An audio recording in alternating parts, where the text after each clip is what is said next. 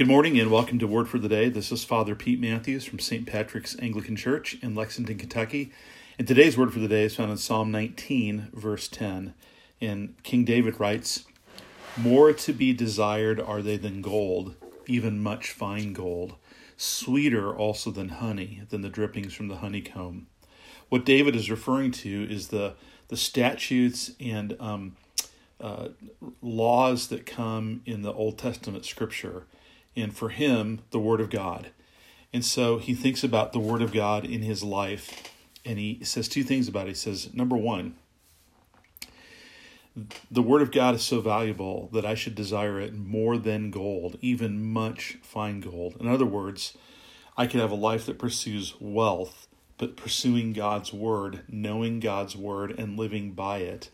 Um, is way more valuable than much, much gold, way more valuable than much wealth. Then he says, It's sweeter also than honey, than the drippings from the honeycomb.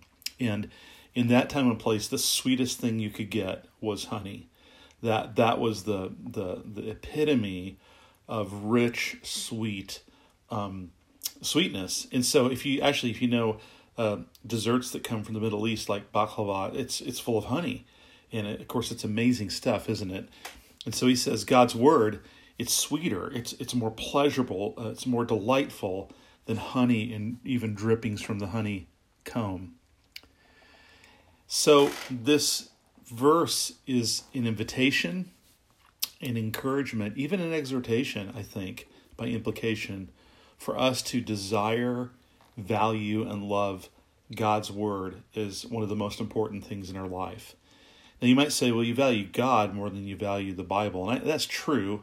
However, um, we really can't know God and really can't relate to Him apart from Scripture. Uh, what, what do we know about God in terms of having a relationship with Him apart from what's revealed um, in the sacred Scriptures? And so this psalm just echoes a theme that runs all through the Bible a constant invitation, encouragement, and even exhortation to devote ourselves to God's Word.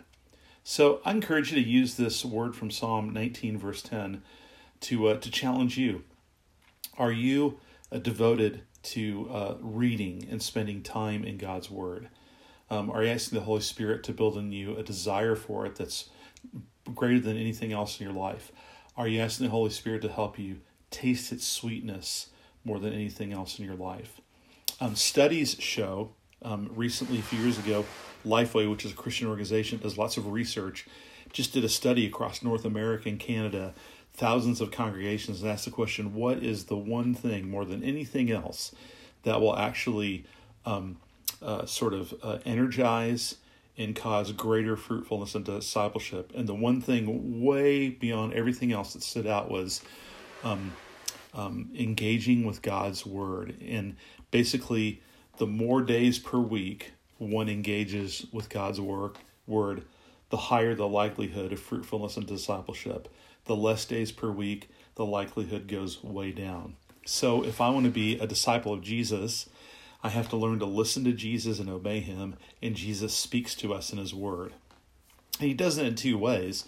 One is just the, the, the straightforward reading of God's word is God's word, and we have to learn to live under it and let its authority shape our lives. But also, in the context that the Holy Spirit takes that, if you will, kind of objective truth of the scripture and applies it subjectively to our lives so we understand how we need to live in light of God's word. There's a relational dynamic, even in the context of the scriptures, whereby we meet Jesus through the ministry of the Holy Spirit and he disciples us and leads us. So I just want to encourage you to take Psalm 19:10 to heart ask the Holy Spirit if if you need this in your heart to to build your desire for God's word, to build your uh, hunger for God's word, and then and then devote yourself to it. Find a way to to get into God's word daily. Here's what I recommend. It's actually part of our four practices in um, at St. Patrick's Church. Um, we have a practice of formation, and we talk about to really put that into action. You need to read one and pray one. Read a chapter, pray the Lord's Prayer. If you need to get started, just start getting your Bible out once a day. Start in the Gospel of Matthew. Work through the New Testament. Read one chapter a day, um, every day, and build a habit over 30 to 40 days. And you can begin to live into this reality of Psalm 19, verse 10. love God's word, lives by God's word, meet Jesus in God's word, and be a fruitful disciple of Jesus. God bless and have a great day.